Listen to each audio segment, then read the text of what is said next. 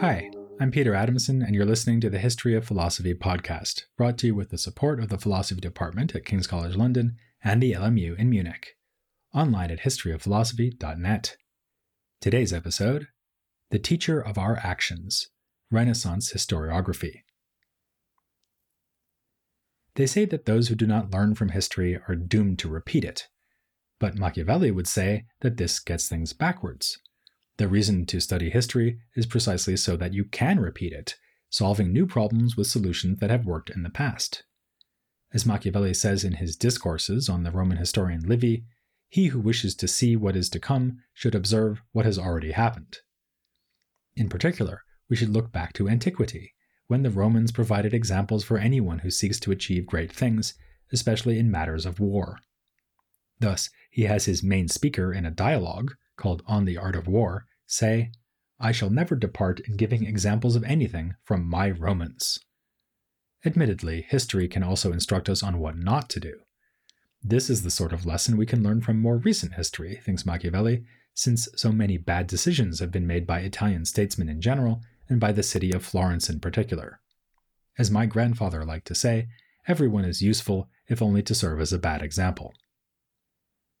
The disparaging remark about Florence comes at the beginning of the fifth book of Machiavelli's History of the City, which was written in the early fifteen twenties at the behest of a pope who was also a member of the Medici family. The project was not, to put it mildly, a novel one. A series of men who held the office of chancellor in the fourteen hundreds had each written a history of Florence, beginning with Leonardo Bruni, followed by Poggio Bracciolini, and then Bartolomeo Scala. More generally, historical research had been part of the humanist movement at least since Petrarch, who did fundamental philological work restoring the writings of Livy. The humanists like to say that history is the teacher of our actions, precisely because of the wealth of examples it offers for emulation. And its study was an important part of the study of rhetoric. Both points are made by a humanist we met some episodes back, Isotta Nogarola. She wrote, "Our ancestors called history life's teacher, for knowledge of the past fosters prudence and counsel. History encourages a certain perfection of style, adorned with every splendor, an opulence of words, a power of speaking, a wealth of anecdotes that illumine the oration and make it admirable. What more is there to say? All excellent orators gain their vitality and passion from history." That sentiment would have had the full approval of Leonardo Bruni, who throughout his career devoted much energy to the writing of histories. He certainly thought that history should report on events as they really happened. As he comments in the preface of his treatise on the War of the Italians against the Goths, "It is the business of history to make a literary record of the times, whether they are prosperous or adverse. One must write about whatever happened." But even if history must follow the truth, as he also says, it is still a form of rhetoric and should involve suitable ornament. But how to go about learning to write history the right way? Well, this is the Italian Renaissance, so the answer is obvious. One should, of course, follow the pattern set by ancient historians, those who wrote in Greek, like Polybius and Thucydides, and those who wrote in Latin, like Julius Caesar, Livy, and Sallust. Among them, Livy had a special status. As just mentioned, Petrarch worked on this historian back in the fourteenth century, and the Greek emigre George Trapezuntius recommended him highly in his treatise on rhetoric. So Machiavelli was coming late to the party when he devoted his discourses to Livy a couple of generations later. That work is a commentary, but the Renaissance humanists frequently just repeated material from earlier historians, albeit with some adaptation. We know of a debate involving the humanist Giovanni Pontano on the question whether a new work of history should draw on just one source or combine many sources. Failing to reproduce sources at all wasn't even considered as an option. So, when Bruni's fellow historian and critic, Biondo Flavio, accused him of borrowing too heavily from the ancient historian Procopius in a historical treatise, he wasn't complaining about plagiarism, but only of Bruni's dependence on one author instead of several. Another way Bruni imitated his classical models was to include many set-piece speeches drawn from his own imagination, in order to capture the thinking behind various historical decisions. This is a technique he would have learned from, among others, Thucydides, whom Bruni was the first Western humanist to know well. The cultivation of eloquence was only one reason to read and write history. There was also the cultivation of virtue. The humanist Pier Paolo Vergerio thought an even better tool for instilling good character than moral philosophy, and Coluccio Salutati agreed on the grounds that history is livelier than straightforward exhortation. Again, the rationale for seeing history as a teacher of our actions was that it could provide us with models to imitate. Thus Lorenzo Valla said that it teaches by example, Guarino Guarini, that it inspires man to act virtuously and inflames him to deeds of glory. For Bruni, reading history offers the sort of experience naturally acquired by older people, who have seen more of life than the young, so that it is a discipline that makes us wiser and more modest. His dual interests in rhetoric and virtue are on show in his Life of Cicero, a revision of the biography of this great orator and philosopher written by Plutarch. As I'm guessing you may not remember, we covered Plutarch, not to be confused with Petrarch, way back in episode eighty. He was himself a philosopher and historian who wrote a set of paired lives of prominent Greeks and Romans, one of whom was Cicero. When Bruni read this, he found it insufficiently admiring of this leading humanist role model, which is why he wrote a new biography, as he explained in a preface to the work. Though Bruni also once commented that history is one thing, panegyric another, this gives us a hint of the close connection between rhetoric offering praise of something or someone, which is what panegyric means, and the kind of rhetoric involved in writing history. Hence those histories of Florence written by the chancellors of the city, which were, among other things, works of praise. We're told that Bruni boasted of giving Florence immortality by writing his history of the city. His successor, Poggio, echoed that assessment in his funeral oration of Bruni. The work deserved the highest praise from all ages and secured eternal fame for the city. Bruni's history is indeed still praised today for its empirical and source-based approach to history, which allowed him to unmask earlier legends as being just that, legends. He famously showed that the city was not really founded by Julius Caesar, as claimed by an earlier historian of Florence named Giovanni Villani. And he poured cold water on another idea of Villani's, namely that the man who revived the city after it declined along with the Western Roman Empire was none other than the living revival of that empire, Charlemagne. But while we should not discount Bruni's evidence-based approach to history, it should also be noticed that these details from his history fit into a political agenda. The interpretation of that agenda has changed over the past decades, along with the interpretive line taken on Bruni more generally. We saw how Hans Baron championed the idea of civic humanism in the Italian Renaissance and made Bruni the leading figure in that movement, a proponent of republicanism and thus an opponent of imperial oppression. Baron read Bruni's History of Florence as fitting perfectly into this pattern, arguing that Bruni emphasized the Etruscan roots of Florence, making it a kind of counterpoint to Rome. No wonder then that Bruni sought to distance the history of his city from figures like Julius Caesar and Charlemagne. Very much in contrast to the earlier Dante, whose work On Monarchy celebrated Roman Empire and wished devoutly that all Christendom would be united once again under a single ruler, Bruni was no imperialist. He saw ancient Rome as draining Italian cities of their strength, like a large tree preventing the smaller ones around it from flourishing. And when it came to more recent history, Bruni praised the Florentines for their stand against tyrannical Milan, whose leader, Gian Galeazzo Visconti, threatened all free people in Italy. But, as Baron's reading of Bruni has come under criticism, so scholars have begun to see different motives at work in his History of Florence.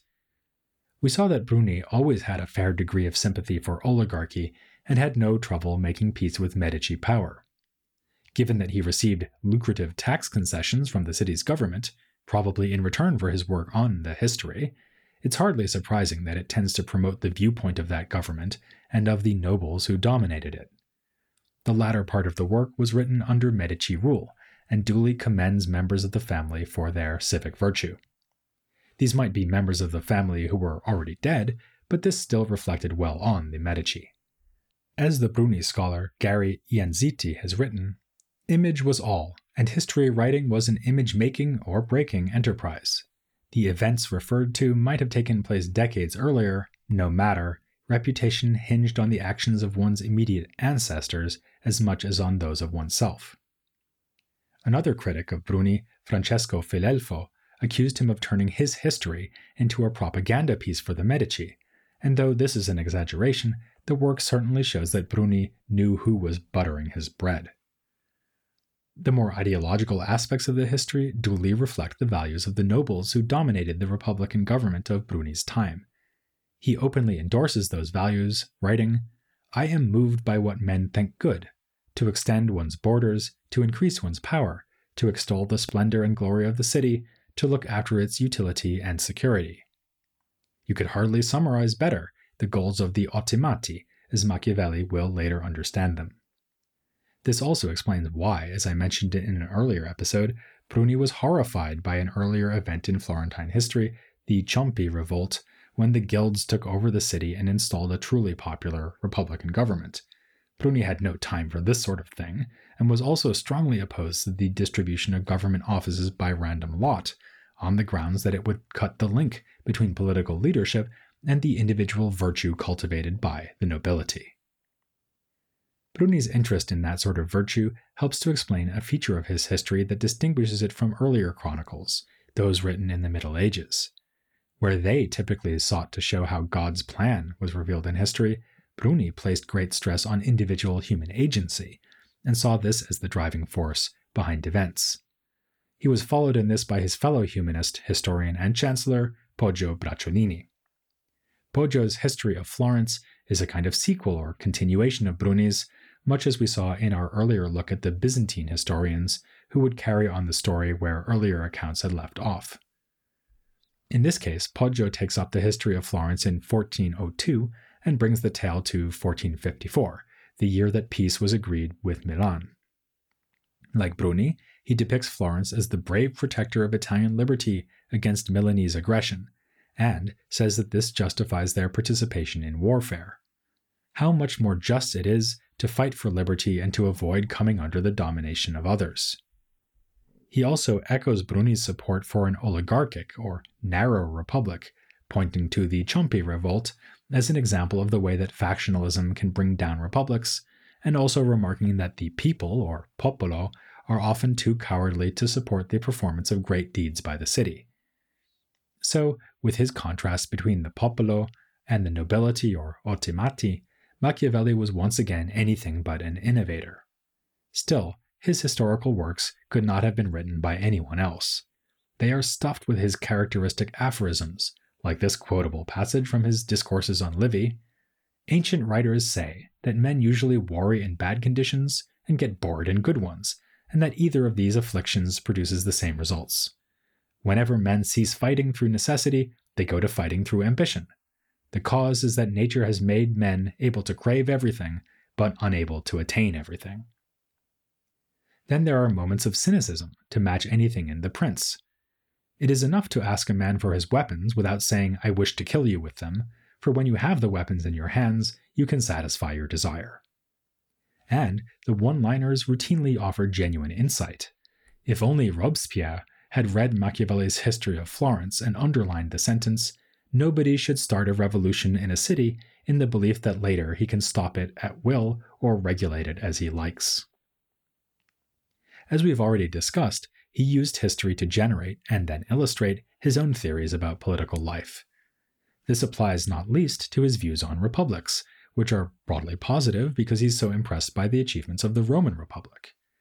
For the same reason, it's not just any republic that will satisfy him, it needs to imitate the Romans as much as possible. In the preface of his History of Florence, he echoes the claim of our favorite sentence from the Discourses, that internal dissension can be helpful for the vibrancy of a republic. But to prevent this dissension from turning into factionalism, the city needs to direct its aggression outward. As the Discourses put it, if a republic does not have an enemy outside, it will find one at home. Unfortunately, Florence has mostly failed to live up to the Roman standard, its progress constantly undermined by bad laws and self-interested factionalism. Its failure is more than an illustration of the general law that opposition between the people and the nobles, caused by the latter's wish to rule and the former's not to be enthralled, bring about all the evils that spring up in cities. After all, Rome was able to manage this opposition and even benefit from it. Machiavelli explains that this is because the people of Rome had more realistic expectations and desires, being happy to let the nobles get on with conquering and winning glory so long as they were not actively oppressed. In Florence, by contrast, the popolo were always trying to constrain the nobles from seeking their natural goals. Like Bruni, Machiavelli likes to use rhetorical showpiece speeches in his history, and in one of these he represents a spokesman of the popolo and his amoral opposition to the nobility. It's fine to attack them and seize their wealth, argues this spokesman, and of conscience we need take no account, for when people fear hunger and prison, as we do, they cannot and should not have any fear of hell. Machiavelli offers us a reason to think that the lessons of Rome would apply just as well to Renaissance Florence, namely that human nature never really changes. It is because all people have the same desires and the same traits that he who diligently examines past events easily foresees future ones. His assumption that the plebeians of ancient Rome may be readily compared to the popolo of fifteenth century Florence is a good example of this kind of thinking. One of those chancellor historians, Bartolomeo Scala, might have been criticizing Machiavelli in advance when he complained about historians who want to trace everything back to antiquity and omit with silence much that has been changed or innovated since then. Machiavelli displays this habit even, or in fact especially, when discussing warfare, which you'd think would have changed quite a lot since the Roman phalanxes were efficiently mowing down barbarians, until they weren't. In his dialogue, On the Art of War, he insists that this is a domain of political life that can be modeled on the ancients especially well. For instance, he argues that such developments as gunpowder weapons make surprisingly little difference. Artillery does not make it impossible to use ancient methods and show ancient vigor. Machiavelli is at his most Machiavellian when discussing the topic of warfare. He assumes a zero-sum distribution of power, territory, and wealth between cities, and seems to think that there are only two relationships possible between states: peaceful antagonism and active warfare. Medieval concerns with justice in matters of war seem to be, if you'll pardon the expression, ancient history, as Machiavelli states as an obvious fact that war is only ever fought to strengthen oneself and weaken one's opponents.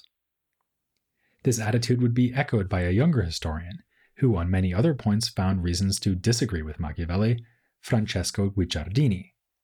He wrote a critical commentary on Machiavelli's Discourses and a series of his own historical works. Guicciardini makes great use of the rhetorical set piece, often pairing two speakers who argue on either side of a political issue. Often, these speeches concern the wisdom of declaring a war, and it's astonishing how rarely the speakers bother to argue that a prospective war is or is not justified. Thus, a speaker who opposes a war against the papacy doesn't worry about the religious implications, except to note that it could be bad for the city's reputation. Elsewhere, a spokesman urges the citizens of Venice to aim for noble and high goals, but again only for the sake of good reputation. All of which is no wonder, since Guicciardini is just as persuaded as Machiavelli that foreign policy is a dog-eat-dog business. Any city, he says, must either be powerful enough to oppress others, or she must be oppressed by others. Frequently, he has historical figures argue against launching wars on the grounds that it opens one to adverse turns of fortune. Fortune is a theme that runs through all the histories we've looked at, and increasingly so as the generations go on. It is not so much emphasized by Bruni, but Poggio wrote a treatise on the topic and described political rulers as actors performing in what he called the theater of fortune. Fortune is one of Machiavelli's favorite concepts and guides much of his advice, as when he suggests that it's better to starve an enemy army than to attack it, because in open warfare, fortune is much more powerful than ability. He often credits specific political successes to good fortune, seeing this as key to the career of Cosimo de' Medici, for example. Still, Machiavelli thinks wise decisions like those made by the Romans can enable one to master fortune to some extent.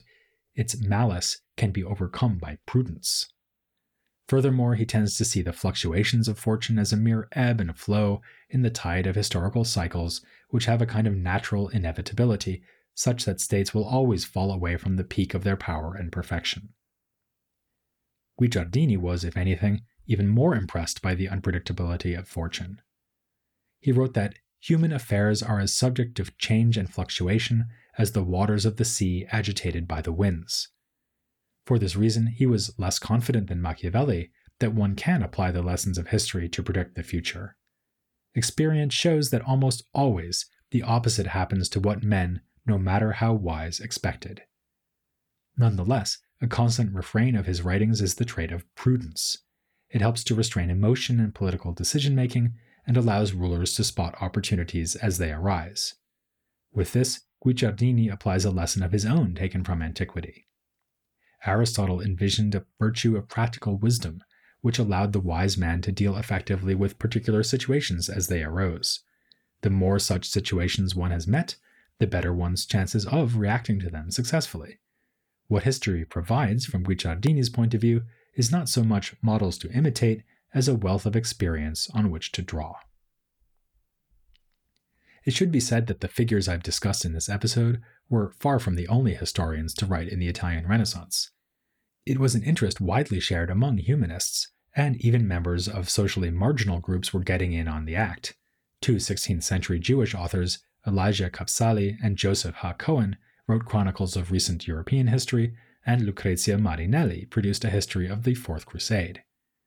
But I'd like to end with a remark by another historian named Francesco Vettori, one that might have struck even Machiavelli as overly cynical. Vettori said that all the talk of freedom and liberty is a mere fantasy. All the republics and principiates I know of from history, or have seen for myself, were tyrannies, he said. To speak freely, all governments are tyrannical. It is only in the pages of utopian works by authors like Plato and Thomas More that one could see a population living without tyranny, which, as it happens, gives us a perfect transition to the next episode. Next time we'll be talking about texts that describe the ideal political arrangements of imagined cities, cities better than the ones whose histories were praised and criticized by the likes of Bruni and Machiavelli. I hope it's not utopian to think you'll join me for that next time, here on The History of Philosophy Without Any Gaps.